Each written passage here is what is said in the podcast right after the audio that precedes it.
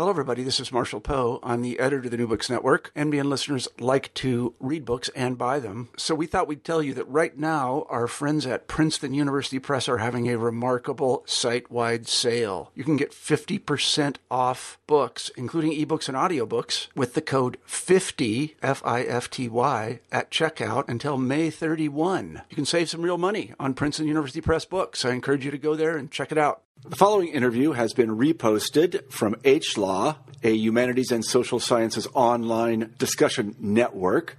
I hope that you visit H Law. There are a lot of interesting materials there, and I hope that you enjoy the interview.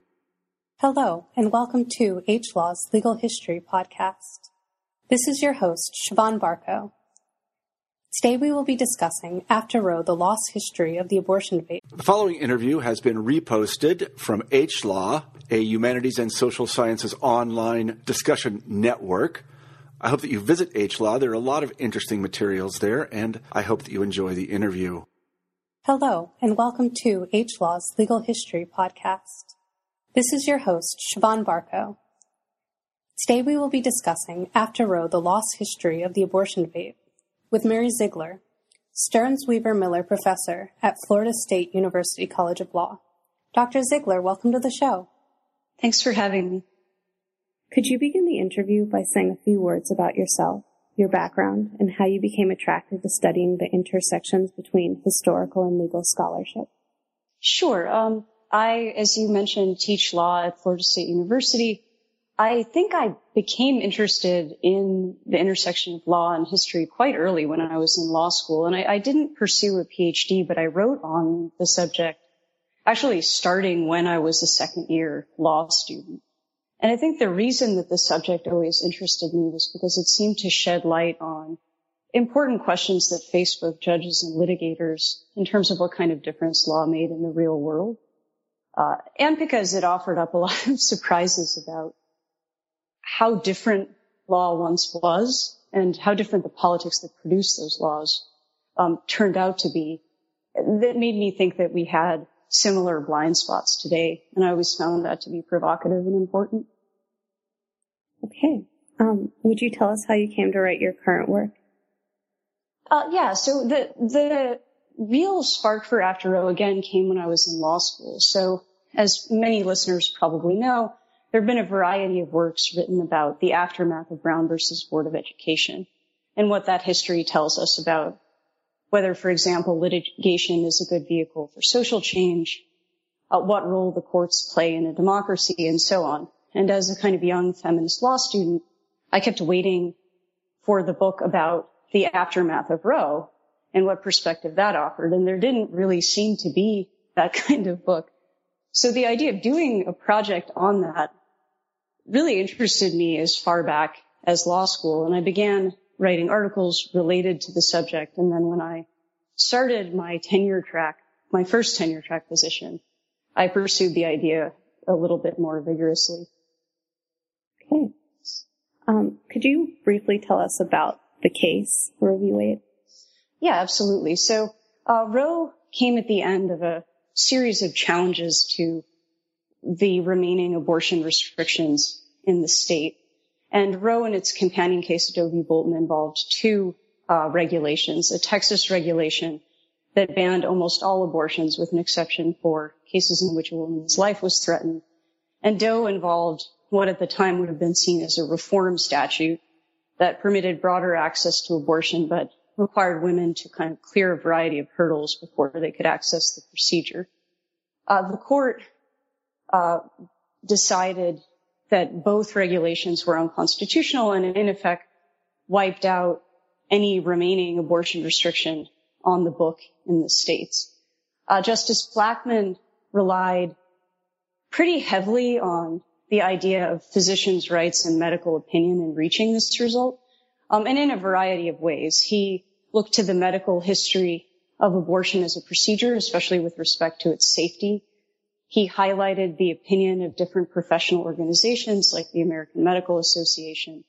Uh, and he focused on the expertise of doctors in making decisions that were best for their patients. Uh, he was famously vague about the source of whatever this right to abortion was. Although he said that privacy interests, the kind of privacy interests that had covered contraception, either in the marital relationship or for single persons, were broad enough to reach a woman's right to have an abortion. Uh, Roe also made waves in the way that it addressed fetal life. Uh, the court dealt with that subject in two ways. Uh, first, by considering um, when the state had a compelling, or it, whether the state had a compelling interest in protecting life, uh, and second, in dealing with whether the fetus was a person under the 14th Amendment. The thought was that if the fetus was a person under the 14th Amendment, then both due process and equal protection would kick in and make it much harder for a woman to claim a constitutional abortion right. Uh, Justice Harry Blackmun, who's writing the majority for the court, uh, answered both of those questions in a way that would ultimately displease anti-abortion activists. He held first that fetuses were not persons under the 14th Amendment because the history and general use of the word person in the Constitution, he reasoned, would naturally apply only to people who had already been born. With respect to the question of when life began and when the state's interest in life took shape, he relied pretty heavily on reasoning that pro-choice attorneys had used. Uh, the general idea was that there was no consensus on when life began, either in the medical community or within or between different religions. And as a result, it would be unfair for the court or for any group to impose their view of when life began on everyone else. Uh, and it's it's interesting to note too that Blackmun assumed in some ways that Roe would be kind of a calming, have a calming effect on the debate. He had a poll it, that he kept a clipping of suggesting that over 70% of Americans believed that abortion should be between a woman and her doctor, which was the way Roe itself framed the abortion right. So I think he, like many people, were surprised by what happened after the decision came down. Okay. So we'll get into more of uh, the aftermath. Uh, but could you briefly tell us about your research methodology in writing this book? Mm-hmm. So like most historians, I relied pretty heavily on archival research to get um, kind of primary sources that offered a, a, less conventional look at what people were seeing and doing and thinking at the time. Uh, methodologically, this I think is more challenging in the context of abortion than in a variety of other contexts for a few reasons. Um, a lot of archives don't have very strong collections of materials on the pro-life or anti-abortion movement. So I, I worked especially hard to try to get material either from individual activists or from kind of less conventional uh, archival locations, particularly those associated with the Catholic Church. Um, there were also challenges, I think, almost politically from the standpoint that much of the best legal scholarship on abortion is normative, not descriptive. So to kind of challenge myself to think more openly about the people I was writing about and their motivations, I also did uh, a number of oral histories, uh, over a hundred ultimately, so that I could get beyond my own caricatures of the people who would be involved in this debate and their reasons for being so passionate about the issue. Okay.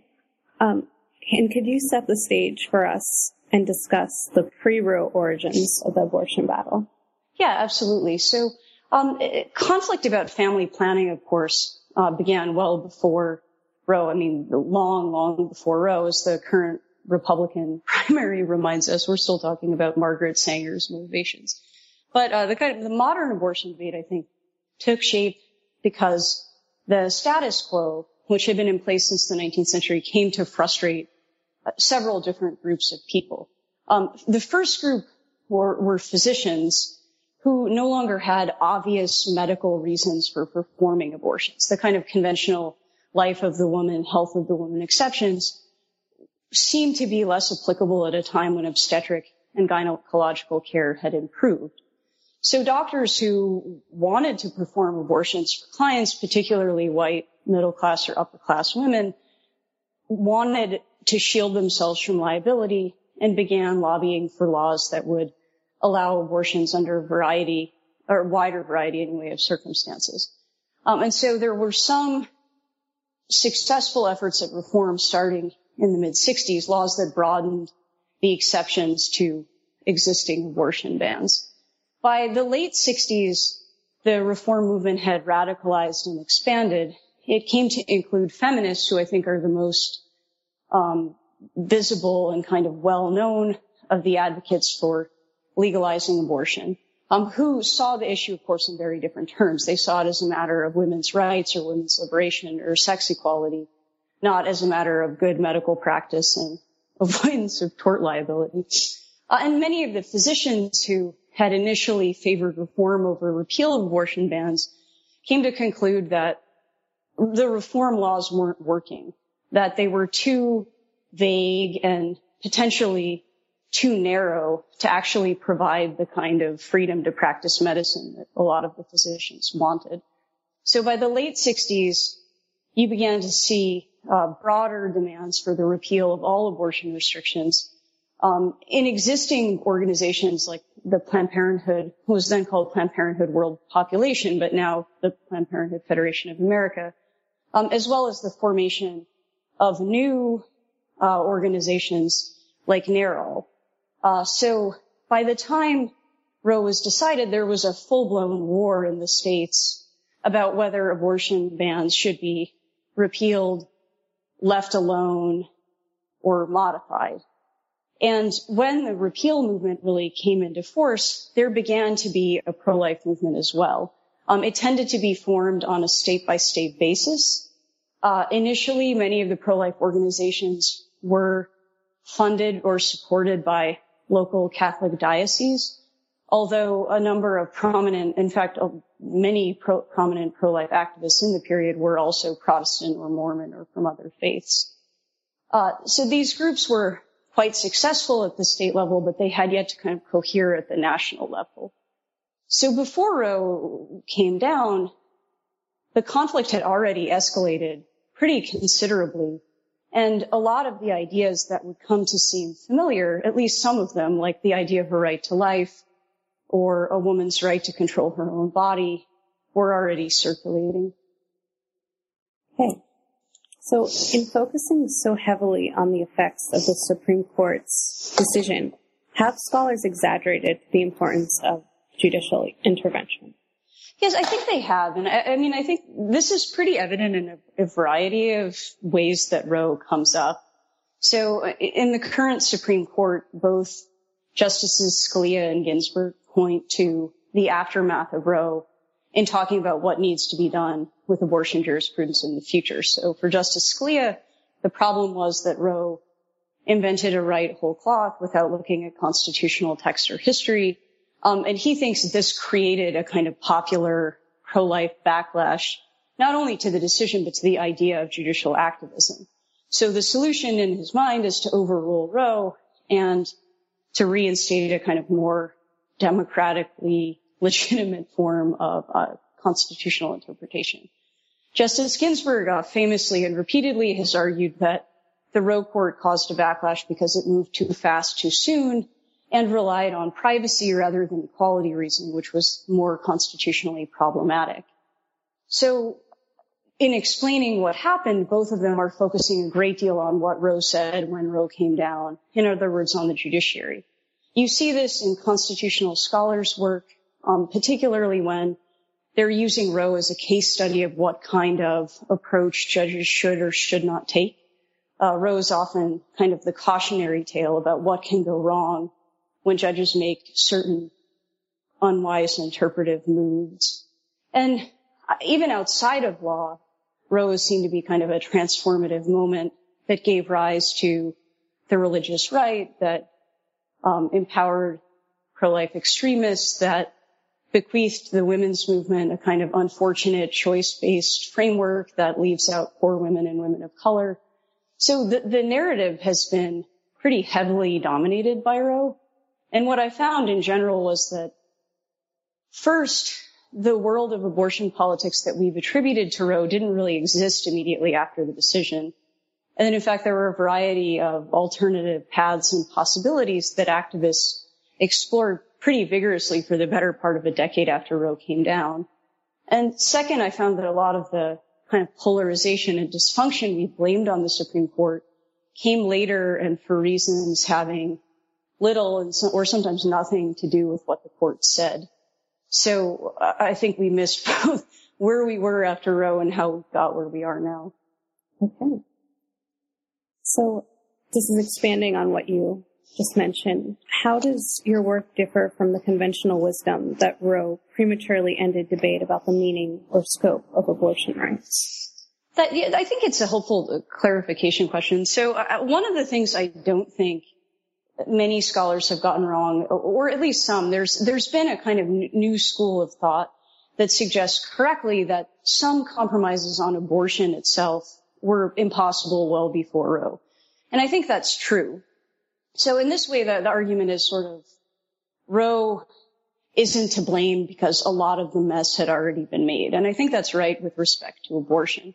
But I think that if you look a little bit beyond Roe in terms of understanding the, the rise of contemporary abortion law and politics, you see in part that a lot of compromises on other gender issues were possible after Roe. So the kind of modern culture wars as we now know them can't be attributed in a kind of simple or even straightforward way to the court's decision.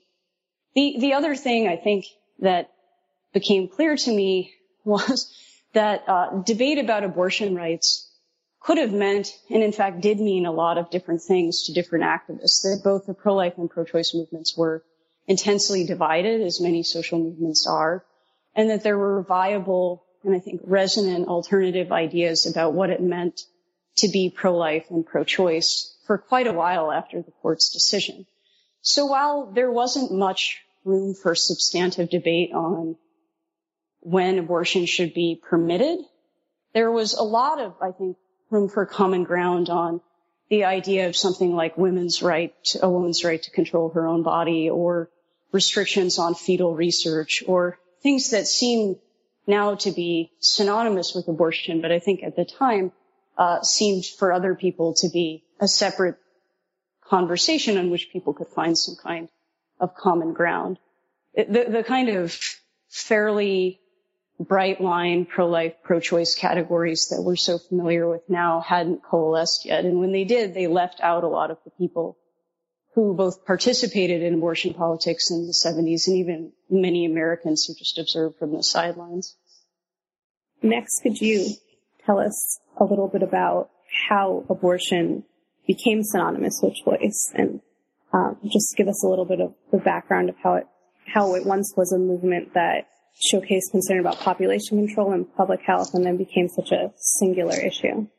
Sure. So I think the story has two parts. Um, the first is a story about how the pro-choice movement became synonymous with the women's movement and with women's rights. And the second is a story about how the feminists who came to power in pro-choice organizations embraced this idea of choice rather than a lot of the alternative framings that had been available. So I'll start with the first story. Um, I always thought that the pro-choice movement and the women's movement were more or less the same movement. And it's true that women's reproductive lives always drove demands for reform or repeal of abortion restrictions.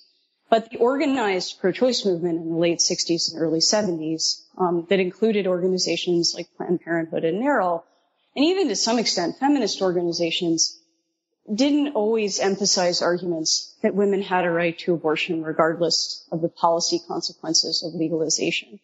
And my, my, reading of the archival material and even the oral histories I did is, is partly this was a pragmatic strategy. Feminism, after all, was still new and controversial in this period, and it seemed to be asking for something radical using an even more radical rationale. So organizations like NARAL hoped to persuade what one activist called gray-haired legislators and judges all over the country by highlighting the desirable policy consequences that would follow if abortion were legalized.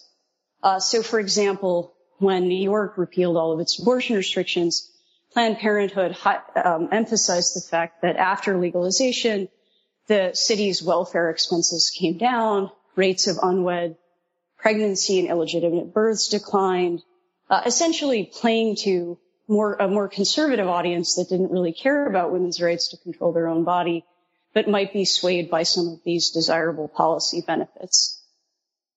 population control was a big one of those because at the time population control was a kind of bipartisan popular issue.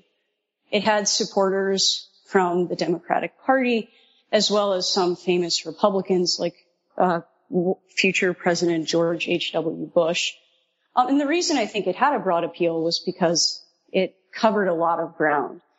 On the one hand, it promised the kind of lower welfare costs and almost kind of neo-eugenic successes that might have appealed to some racists or refugees from the eugenic legal reform movement of the early 20th century, certainly to fiscal conservatives who didn't want to pay for welfare programs. Uh, it also spoke to younger Americans' interests in sexual liberation and stewardship of the environment. So arguing that legalizing abortion would reduce the rate of population growth promised to speak to both conservatives and liberals who might be willing to legalize abortion. So before Roe, groups like NARAL and Planned Parenthood and even the National Organization for Women weren't just using the public health arguments that you see now, the idea that absent legal abortion, women were forced into botched, dangerous, illegal abortion. They were also spotlighting the kind of population control benefits that would flow from legalization. Feminists had always argued that there should be a women's rights framing pretty much in all of these organizations. But before the court's decision, they often lost in internal battles. Uh, the court's decision changed that, I think, for a variety of reasons. It coincidentally came down at a time that population control and the movement supporting it were kind of racked by scandal, both at home and abroad.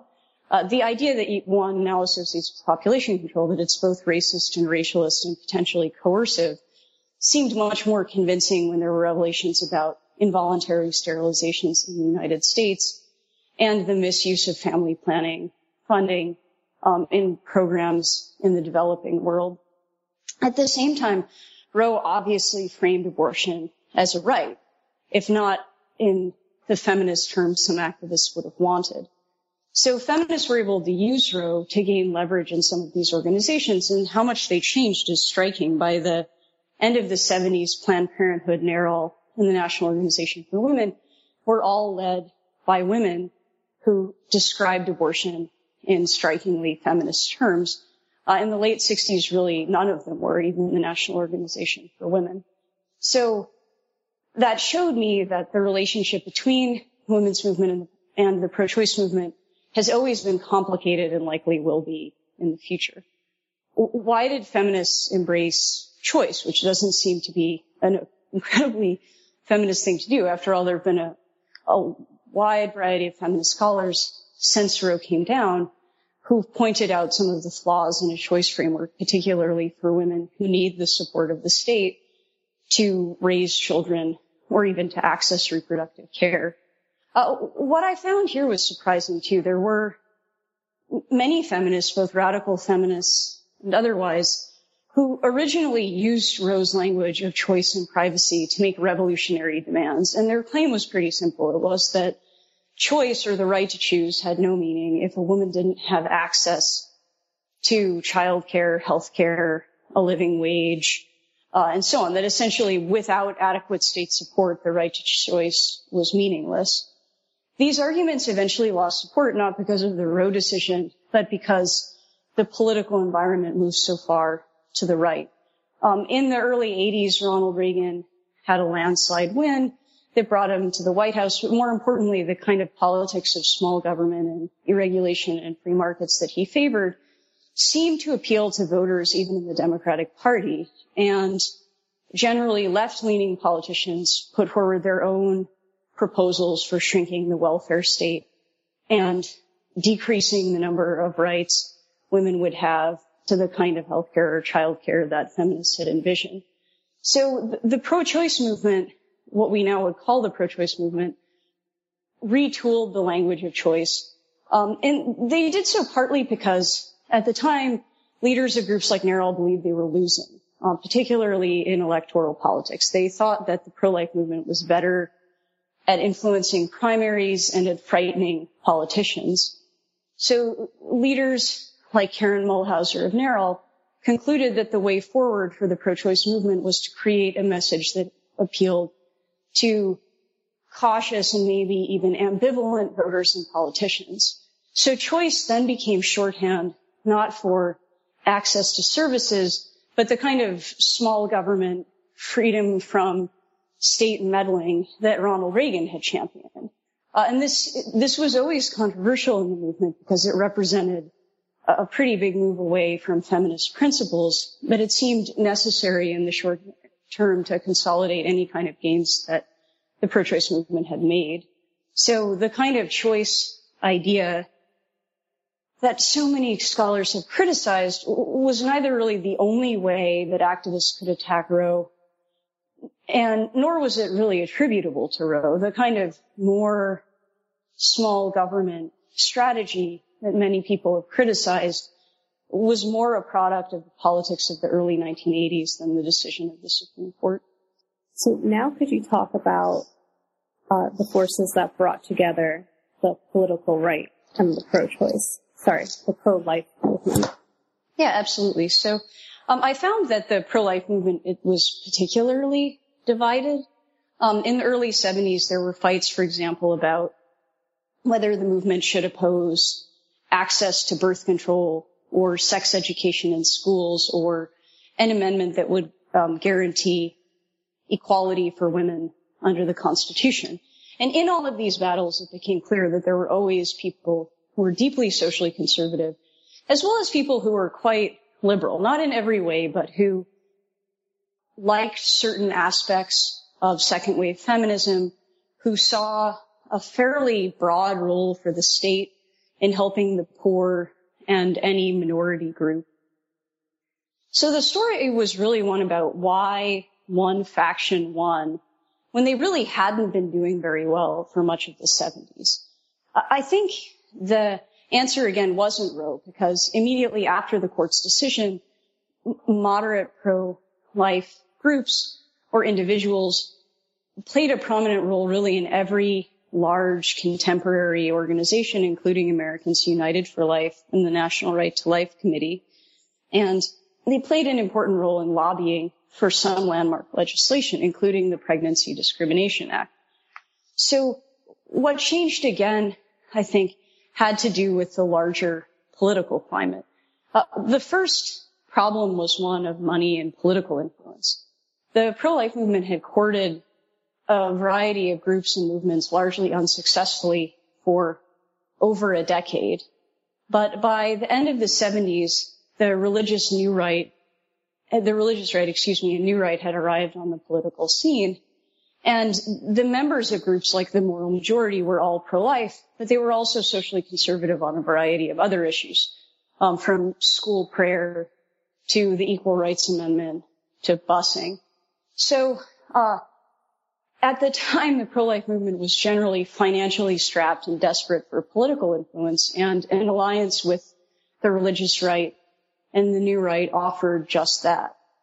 Uh, I think the second major shift involved political party realignment. For much of the 70s, neither party took a really strong stand on abortion.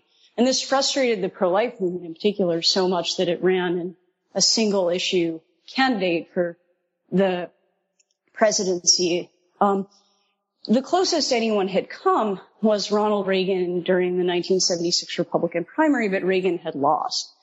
By 1980, this had changed dramatically. Reagan was the Republican Party's nominee. He was running um, on a platform that included a constitutional amendment that would ban all abortions. And the Democratic Party platform treated abortion as a valid constitutional right that was synonymous with privacy.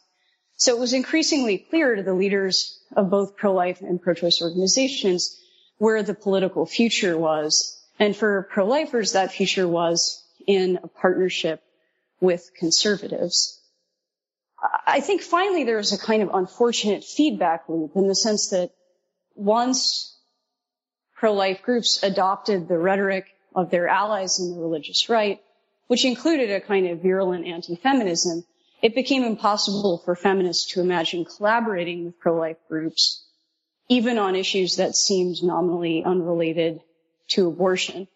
And the more feminists in turn denounced the pro-life movement as anti-feminist, the more marginalized people who didn't fit that type became in the organizations to which they belonged. So by the early 80s, if you were not kind of a good fit for the new pro-choice or pro-life movement, you could either kind of persist in small organizations that had little influence, you could drop out and leave the fight to someone else, or you could adapt and set aside some of your policies or principles in order to get whatever result you wanted on abortion. Do you think Roe produced a backlash that empowered extremists in the anti-abortion movement? I think that's a hard question to answer just because the more research I did, the more complicated my idea of extremists and extremism became. Um, I don't think Roe empowered extremists in the sense that certainly on the pro-life side, everyone in that movement believed that an unborn child had a right to life rooted in the 14th Amendment. And well before the Roe decision, they weren't willing to compromise on abortion access at all. And in fact, expected the courts to recognize a right um, for the fetus. Uh, I, I also don't know if the people who came to lead the movement after Roe can really be thought of as extremists. So uh, here I think it's helpful to kind of hear a few examples. Um, the, by the end of the 70s, the people running the pro-life movement were what I call in the book incrementalists. And th- these are the people who in large part are still at the helm of most major pro-life organizations. Uh, the incrementalists had kind of grown up in a movement that was focused on a constitutional amendment overruling Roe. This was kind of seen to be a restoration of the rights that an unborn child had always had. And it was also seen to be kind of the perfect or ideal solution. Uh, so for a long time, that had been the movement's preoccupation. But by the end of the 70s, and particularly the early 80s, when the movement made little progress in getting this constitutional amendment, and when in fact even during a Republican presidency and a sympathetic Congress, there was no real uh, ground gained the, a lot of activists in the movement concluded that a change in strategy was needed. So incrementalists, many of them were originally cause attorneys, proposed that the movement instead try to get some kind of victory in the short term to kind of energize activists, to scare politicians into taking the pro-life movement seriously, and to maybe set the stage for something bigger later.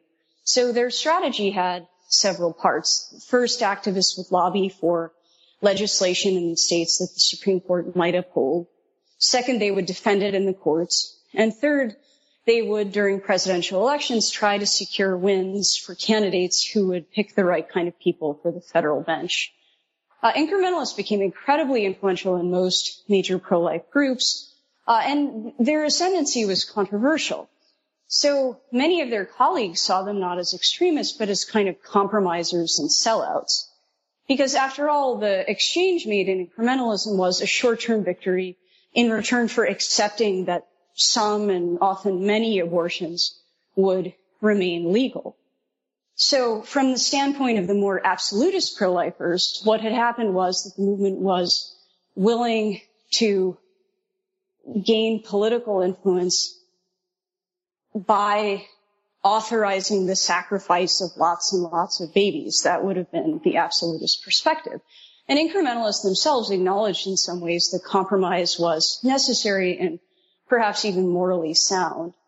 So if those were the people who were and are leading the pro-life movement, I think calling them extremists obscures as much as it reveals.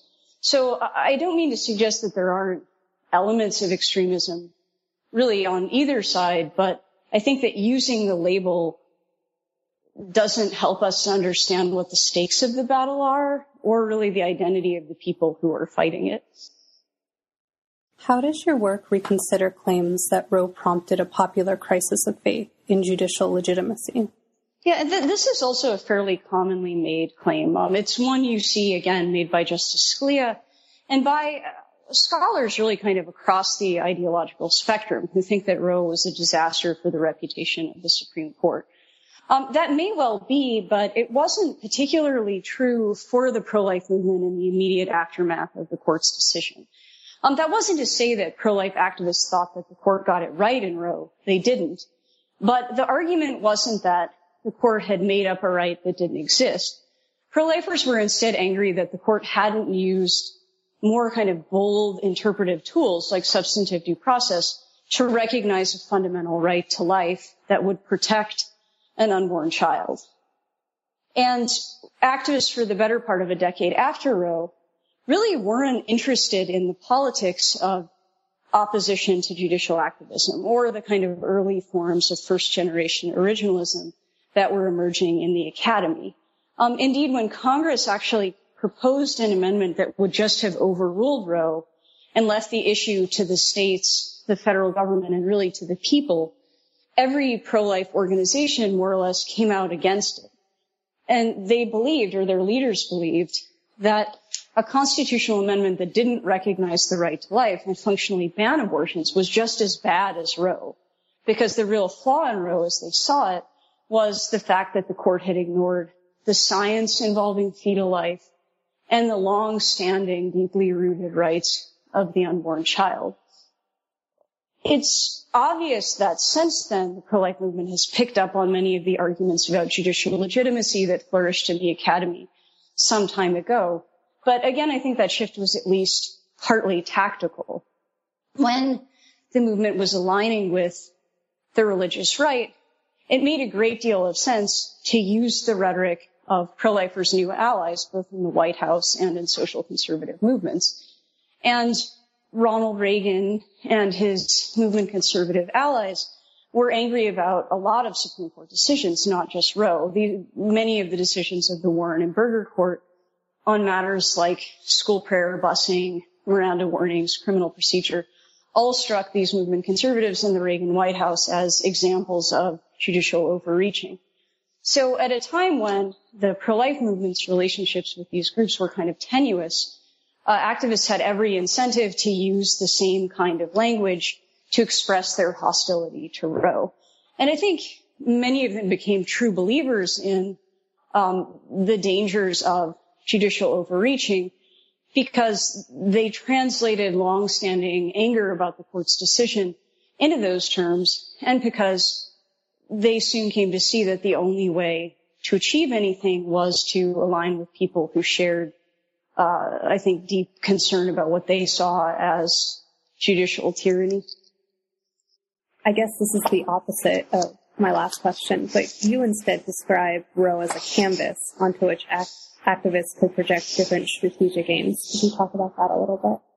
Yeah, I, I was struck by how, particularly by how pro-life groups were happy to talk about Roe and to describe it in ways that departed pretty radically from the language of the Supreme Court's decision.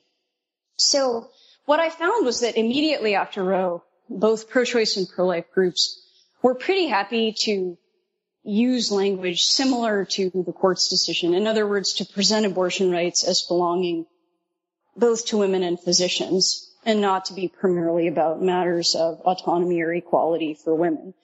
And they had a lot of reasons for doing that. Uh, from the standpoint of the pro-choice movement, there's a certain amount of both complacency and fear that followed the court's decision. There was a sense that the justices had settled the abortion conflict or at least come as close as possible to doing so uh, as anyone could imagine, and that it would do no good to kind of relitigate the rationale or meaning of abortion rights. So describing Roe as a decision involving both physicians and women would legitimize abortion with a more conservative political audience and would also deny pro-lifers the platform they would need to persuade the American public. Pro-lifers, I think, by contrast, believed, as they may, they seem to now with the reintroduction of issues like fetal heartbeat legislation, that the real slam dunk was science and particularly fetology, evidence of how human life developed in the womb. So pro-life activists were particularly angry about the fact that the court had relied on medicine and even science in reaching a result. So focusing on what pro-lifers saw as a perversion of American medicine spoke to I think, many activists' most deeply held beliefs and also seemed to them to be a necessary step if there was ever going to be any reversal of what the court had done. Later in the decade, I began to see the kind of idea of Roe that most people have before they go to law school, the idea that Roe involved a woman's right to choose.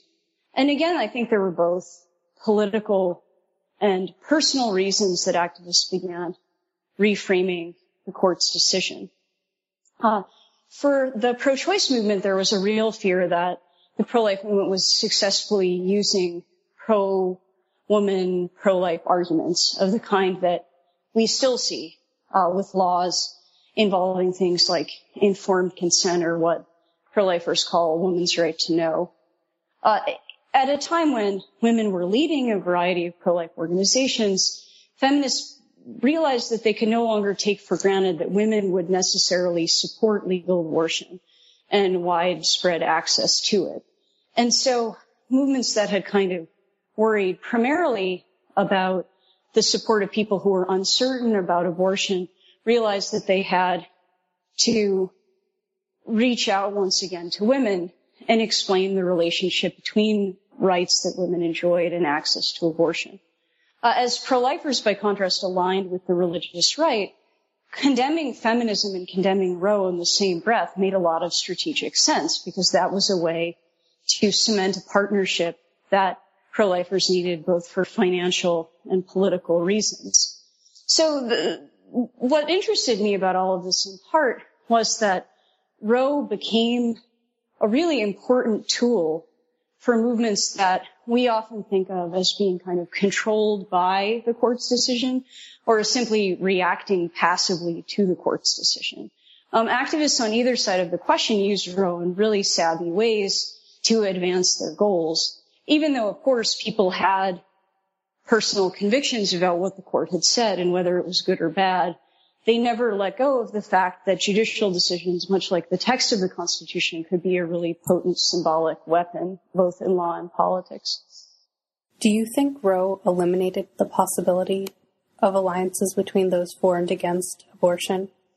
Uh, it certainly didn't in the 70s. So some of the issues that I noticed were the ones that you often see people bring up when criticizing uh, the other side. So, for example, pro-choice activists will often say, if someone is pro-life, then why aren't they for rights for new mothers or for children after they've been born? In other words, why don't they make it a more friendly world for poor people who are having children or for poor children? And pro-life activists will say that the pro-choice movement can't possibly be interested in fetal life because pro-choice groups will often support uh, the deregulation of fetal research, even when there's no obvious conflict with women's uh, reproductive autonomy. In the 70s, there seemed to be, or at least people were interested in compromises on all of those issues. So pro-life groups were interested in issues from kind of anti-discrimination protections that seemed to be consistent with their agenda. So at the state level, pro-life groups lobbied for bans on illegitimacy discrimination and even the word, the removal of the word illegitimacy from birth certificates, something that people in the pro-choice movement on the left found sympathetic. Um, in some states, there were even instances in which pro-life groups were siding with early gay, lesbian, bisexual, transgender, and queer groups to demand bans on marital status discrimination. Uh, for pro-life groups, these laws denigrated motherhood and by authorizing discrimination coerced abortion. Uh, something similar happened with respect to pregnancy discrimination. Uh, pro-life groups again thought that it denigrated motherhood to force women to choose between family and career, uh, and coerce women to have abortions if they had to choose between uh, an income and child rearing or childbearing. Uh, there were also compromises uh, in addition to these kind of welfare or discrimination, discrimination, excuse me, oriented compromises, there was some interest in pro-choice groups about at least exploring the possibility of some kind of fetal protection that didn't conflict with abortion itself. Um, during early debates about the regulation of uh, fetal research, the leading kind of supporter of at least exploring regulation was Ted Kennedy, who was also a very strong supporter at that time of abortion rights and even of Medicaid funding for abortion. Uh, Kennedy at the time saw fetuses as kind of another human being subject to experimentation, much as men of color or women of color had been, uh, or people with mental disabilities. And groups like the American Civil Liberties Union heavily debated having a policy on that would recognize some fetal rights, but recognize that women's reproductive rights, when there was a conflict, would always remain paramount. So there were actual compromises that became law, and there were possible compromises that were pretty intensely debated between le- leading organizations. Um, whether those compromises, I think, are available now is a trickier question. It's certainly harder given that I think most pro-choice groups see any fetal protective law as a kind of sneak attack on Roe. And given that the kinds of welfare legislation or anti-discrimination legislation that moderates favored in the 70s is now anathema to the Republican Party, which the pro-life movement sees as a key ally, makes it harder. But recently, um, when the Supreme Court decided a pregnancy discrimination case, Young versus United Parcel Service, you actually saw uh, pro-life groups on the side of the workers demanding more robust anti-discrimination protections. So I think that the kinds of politics and beliefs that could create a compromise are probably pleasant, present today, but that some of the kind of larger political and legal conditions make those kinds of alliances much, much harder than they would have been in the decade after Roe. So how do you think the social movement politics and the decade after Roe has affected the contemporary abortion battle? There are a few ways that I think are really interesting. Probably the most obvious is that the kind of polarization that scholars on either side of the abortion issue so vigorously condemn uh, came into being in the decade after Roe. Not not because of Roe, but because of the kind of contemporary political alignment that we still haven't moved beyond um, the both parties taking positions on abortion and making it an election issue, uh, the rise of kind of explicitly religious social conservative movements that made abortion uh, kind of shorthand for a range of other beliefs. All of those things fell into place in the decade after Roe and still shape abortion politics. Uh, the birth of anti-abortion incrementalism, which is still the strategy that I think is at work in the cases that the Supreme Court may consider. Um, laws like hospital admitting privilege laws or um, right to know laws, the kinds of abortion restrictions and the principle underlying them, I think, was developed in the 70s, and pro-lifers have been pursuing it ever since, um, to really until today. Um, the emergence of the idea of a right to choose is the, the defining issue for those who favor legal abortion uh, first, I think, surfaced in the decade after the Supreme Court decision. And certainly the kind of identity that we associate with the pro-choice and pro-life movement was much more clearly and sharply defined in the decade after Roe uh, than it was for some time. So uh, obviously a great deal has changed. Um, the kinds of anti-clinic violence that uh, we saw really more commonly during the 80s made uh, the conflict much more heated and tense. Um, some of the strategies you see, like the kind of guerrilla filming of Planned Parenthood, obviously weren't in place in the 70s.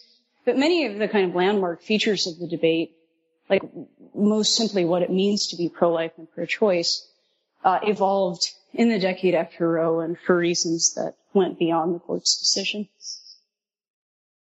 Okay. To conclude, I'd love to know what you're working on now. Uh, so I'm, I'm working on a new book project that kind of expands on the idea that Roe and the right to privacy were used by social movements for a lot of surprising purposes. While I was writing the first book, I kept coming across movements that had borrowed from Roe's right to choose and used it for really surprising things like a right for the mentally ill to refuse antipsychotic drugs, a right for extremely conservative groups to uh, create a right to choose one's own course of medical treatment free of the influence of the, FDA, uh, rights, for example, for early gay and lesbian groups to control their sexual lives, um, even rights to access to welfare. And so that made me wonder why so many groups were attracted to this idea of privacy, in spite of it, the limitations that so many scholars illuminate. And then why the idea of privacy that I know was so synonymous with Roe and so synonymous with small government. So the project kind of traces some of the more surprising and innovative uses of privacy through the 70s and then tracks why and how they disappeared uh, in the 80s and 90s. Right. Well, that sounds like an extremely fascinating and much needed project, uh, as well as the one that we talked about today. And I really want to thank you for being on the show today. Well, thanks. It was a lot of fun. I'm glad you had me.